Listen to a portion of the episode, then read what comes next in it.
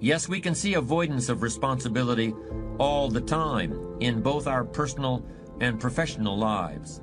We can see that most people aren't as successful as they wish they were. Do you see there's a connection between these two very common phenomena? I hope you'll understand that it's in your best interests to take responsibility for everything you do. But that's only the beginning. I'm also going to suggest that many times it's even best to accept responsibility for the mistakes of others, especially when you're in a managerial or leadership role. During the years when professional basketball was just beginning to become really popular, Bill Russell, who played center for the Boston Celtics, was one of the greatest players in the Pro League. He was especially known for his rebounding and his defensive skills. But like a lot of very tall centers, Russell was never much of a free throw shooter. His free throw percentage was quite a bit below average, in fact. But this low percentage didn't really give a clear picture of Russell's ability as an athlete. It was the final game of a championship series between Boston and the Los Angeles Lakers. With about 12 seconds left to play, the Lakers were behind by one point, and Boston had the ball. It was obvious that the Lakers would have to foul one of Boston's players in order to get the ball back. And they chose to foul Bill Russell. Bill Russell had a very peculiar style of shooting free throws. Today, no self respecting basketball player anywhere in America would attempt it. Whenever he had to shoot a free throw, the 6 foot 11 Russell would start off holding the ball in both hands about waist high. Then he'd squat down, and as he straightened up, he'd let go of the ball. It looked like he was trying to throw a bucket of dirt over a wall. But regardless of how he looked, as soon as Bill Russell was fouled, he knew the Celtics were going to win the game. Because in a situation like this, statistics and percentages mean nothing. There was a much more important factor at work something that no one has found a way to express in numbers and decimal points. Bill Russell was a player who wanted to take responsibility for the success or failure of his team. He wanted the weight on his shoulders in a situation like this. No possibility for excuses, no second guessing, no possibility of blaming anyone else if the game was lost, Bill Russell wanted the ball in his own hands. And like magic, even if he'd missed every free throw he'd ever shot in his life before this, he knew he was going to make this one. And that is exactly what happened. That is what virtually always happens when a man or woman accepts responsibility eagerly and with confidence that accepting responsibility is one of the highest forms of human maturity. To put yourself on the line, a willingness to be accountable, is really the defining characteristic of adulthood. Anyone who has raised children knows how true this is. Just look at a baby during the first few years of life. Every facial expression, every tentative word has one message for the baby's parents I am totally dependent on you. I can't be held responsible for the consequences. I can't do anything for myself even if I try. After all, I'm just a baby. 10 or 12 years later, of course, as the boy or girl enters adolescence, this message to the parents will be very different. It will sound something like this I want to be totally independent. Why don't you just leave me alone? I don't want to do anything but think about myself. I certainly don't want to accept any responsibility. It's only when we're at last grown up that the first two messages, I'm totally independent of you and I'm totally dependent on you, finally turn into you can depend on me, which is the truly adult outlook. There are people in their 30s and 40s who are still acting like adolescents. And there are even people in their 40s and 50s who are still acting like babies as far as their attitude toward responsibility is concerned. But the large number of people who shirk responsibility can also provide opportunities for you if you are determined to be different. If you decide to be one of the few who embraces responsibility, you can lead, and you will deserve to lead. Churchill said responsibility is the price of greatness. And in my opinion, it's really a rather small price to pay. It means, first of all, that you accept the consequences of your actions. Responsibility means you look to yourself as the source of everything that happens to you. It means that you assume command, regardless of the hardships you may have undergone early in life, or the dozens of people who may have failed to understand you, or the prejudice you may have encountered. Do you detect a note of irony in my voice, or perhaps a note of sarcasm? Do I seem to be denying the existence of difficult childhoods or of prejudice? Do I sound hard hearted? Or of people who are insensitive to the needs of others? Well, that is certainly not my intention, nor is it my belief. I'm saying that regardless of the presence of those negative influences in your life, the best thing you can do, the strongest thing, the most empowering thing, and ultimately the wisest thing is to accept responsibility for your own destiny, plain and simple. The benefits of this approach to life have been proven in some pretty dramatic ways. People who have been afflicted by serious illness, for example, appear to have a better chance of recovery if they decide to take responsibility for what has happened to them, despite the fact that it would be easier and perhaps even more reasonable to simply see themselves as victims of fate. What makes life work Now, under work well, we could put, you know, spiritually, socially, personally, economically, physically. There's a lot of different aspects to making life work well. But that'll suffice because those questions I think are very vitally important. What makes life worthwhile? What makes it valuable? What makes it work well? And all the aspects. If your life doesn't work well in some aspects, what would you fix?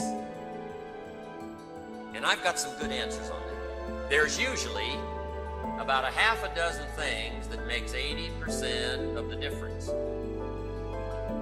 That's the formula. There's usually about a half a dozen things that makes 80% of the difference. Now, what's interesting about this formula is it's not exactly half dozen and it's not exactly 80%. This is just sort of a unique way to say it.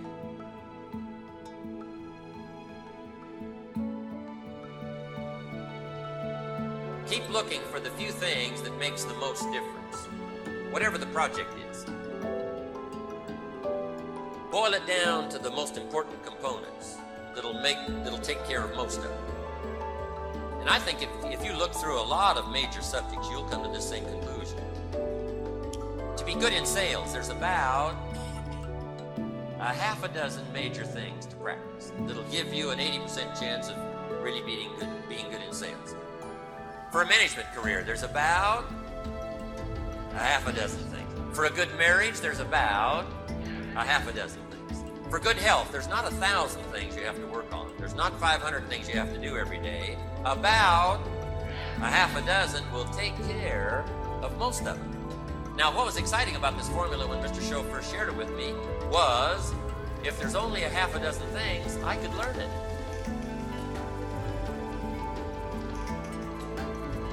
I mean, if there's 500 things, probably left me out.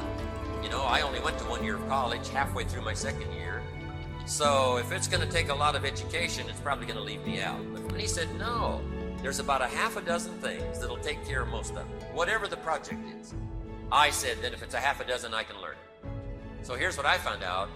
Life change really is very simple. It's really very easy.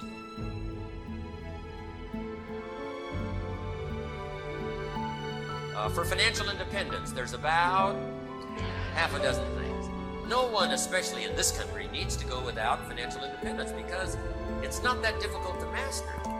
There's not a thousand things to learn. You, you don't have to go through all of the technology over a lifetime. Just a few things, major things that'll take care of most of it, and you've got it made.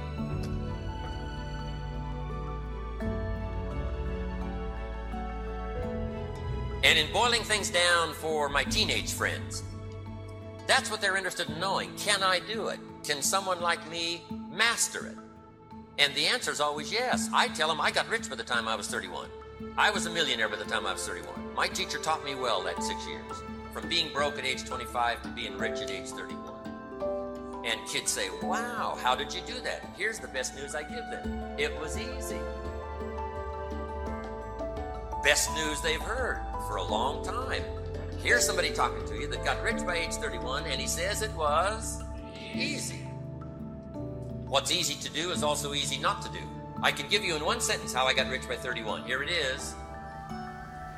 Here it is. I did not neglect. Now you've got to underline that. I did not neglect to do the easy things that I could do every day for six years. Now, once you've got that, you've got the heartbeat for life change. Underline did not neglect. Major reason why people don't have it all. Neglect. How else would you describe it? Especially living in a country like this. And here's the problem with neglect for your notes it starts as an infection. And if you don't take care of it, it becomes a disease. Indulge in neglect long enough and it'll have you by the throat, shutting off air supply, shutting off opportunity. Neglect is a disaster. Now, here's the further compounding of the disaster one neglect usually leads to another. Neglect to do wise things with your money, then you'll neglect probably to do wise things with your health. Neglect to do wise things with your health, you'll probably neglect to do wise things with your friendships. Neglect to do wise things with your time. Neglect to do wise things with opportunity. I'm telling you, it starts to compound. Once the house starts coming down, it starts coming down. And it finally falls in disrepair. So, the whole clue to life change, number one, is to clean up all neglect. Because the rest of it is basic and simple. I mean, how difficult is it? My mama taught good health. My mama extended her life, the doctor said, at least 10, 15, maybe 20 years by the study of good nutrition. And she passed it on to me, passed it on to my father. My father's 92, healthy as can be. I passed the big five a whole lot of years ago, healthy as I can be. I got two daughters, 34 and 35, completely healthy, all their lives. I got two grandkids, healthy as, as can be. Mama taught us about how many things? About a half a dozen things, I'm telling you. So the key is to not learn another hundred things. People aren't healthy because they know a thousand things. No. People are healthy because number one, they find out the half dozen things. That's number one, find out. And number two, do not neglect the practice. That's the whole key. I can't give it to you in any simpler form. Find out the half dozen things. Now, sometimes it takes a while to find those major things. We pick up one or two and then we let it go. Finally, we master it. But the rest of it is simply do not neglect. You'll just start cleaning up neglect. Jot those little phrases down. Should, could, don't. Here's what we call that formula for disaster. And all you've got to do to start now the process of life change is start somewhere. And it doesn't even matter where. You can start with good health or you can start with something else. The key is to start by saying, I'm going to start the process in each category of finding by my own research. And that's why seminars are so valuable. That's why information is so valuable. That's why somebody willing to take the time to share is so valuable, is to help boil it down in some form to the half a dozen few things that takes care of most of it, and then let me get on with practicing it. And where you start doesn't matter. The process of life change can start with as simple a process as an apple a day, which means I'm on the road to cleaning up neglect. I'm going to walk around the block. I'm going to get the next book of my new library. I'm going to get a journal. Shoaff taught me to keep a journal. He said, Don't just let ideas get by you, don't trust your memory. If you're serious about really becoming an entrepreneur, if you're serious about affecting other people's lives, if you're serious about fortune, if you're serious about wealth and health, if you're serious, Start collecting ideas. Go over them and review them. Then make them a part of your life and practice and don't ever look back.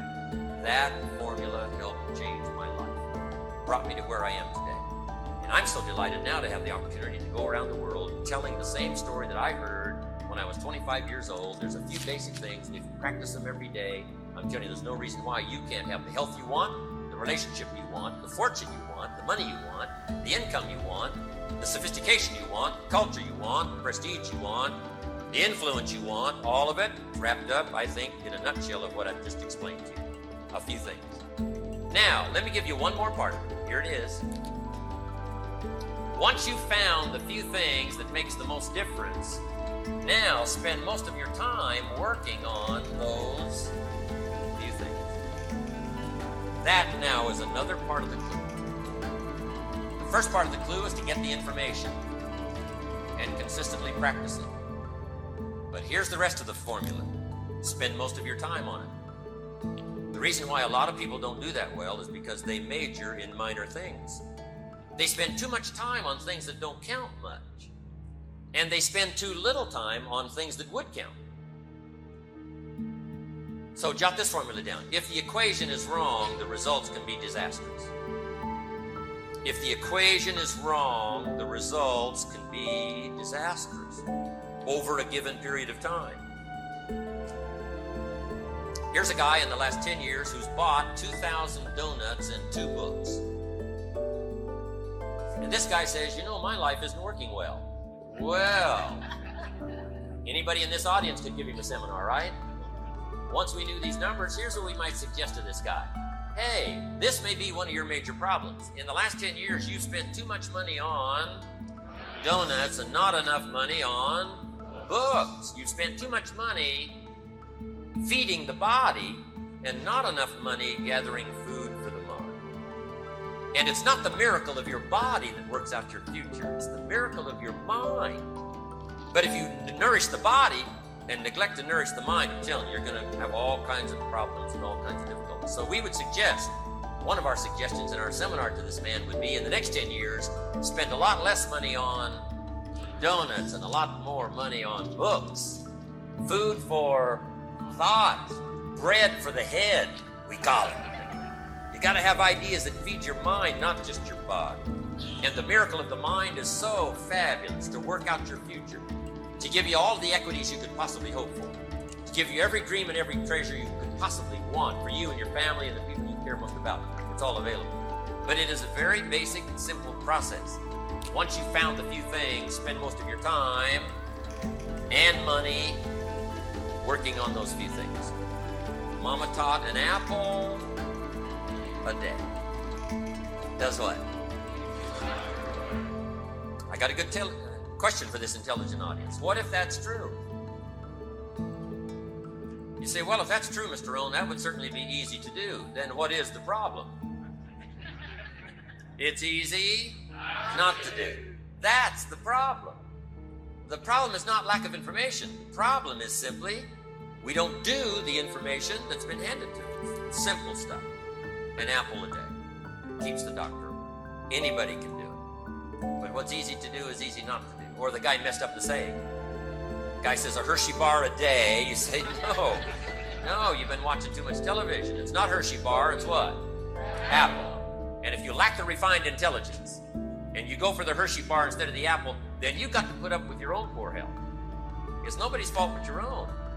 A few basics you won't practice, a few ideals you won't let them serve you, then you got to put up with your own empty bank account, empty heart, empty soul, not enough vitality, not enough health. I'm telling you, anybody that wants to can rearrange all of that. And here's where life change starts. For your notes, I can't give it to you in any simple form. Here it is. It starts with an apple where else would you start if you wanted to improve your life?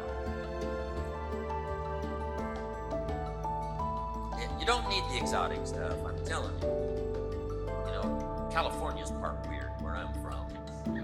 Right? They're teaching crystals, rub crystals, that'll do. But I'm, they're teaching sleep under pyramids.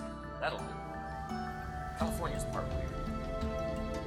California teaches, uh, some of them are moving to Sedona, Arizona I'm telling you, where the force fields come together. and if you can live where the force fields come together and rub a crystal and sleep under a pyramid, then, then you'll really be successful. But I'm telling you, you don't need that. Basic one, two, three stuff is what did it.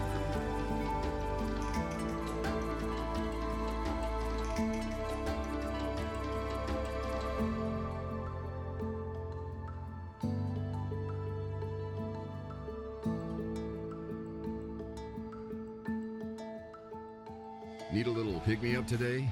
Welcome to the new Fresh Motivation app, where you'll find daily motivation, daily quotes. Listen to your favorite speeches in the background or with a black screen. So nothing interrupts your motivational moment, where you can create your personal profile, create playlists of your favorite speeches and quotes, add personal notes, and start setting goals. Fresh Motivation, the home of motivation. Get it now for free on Google Play.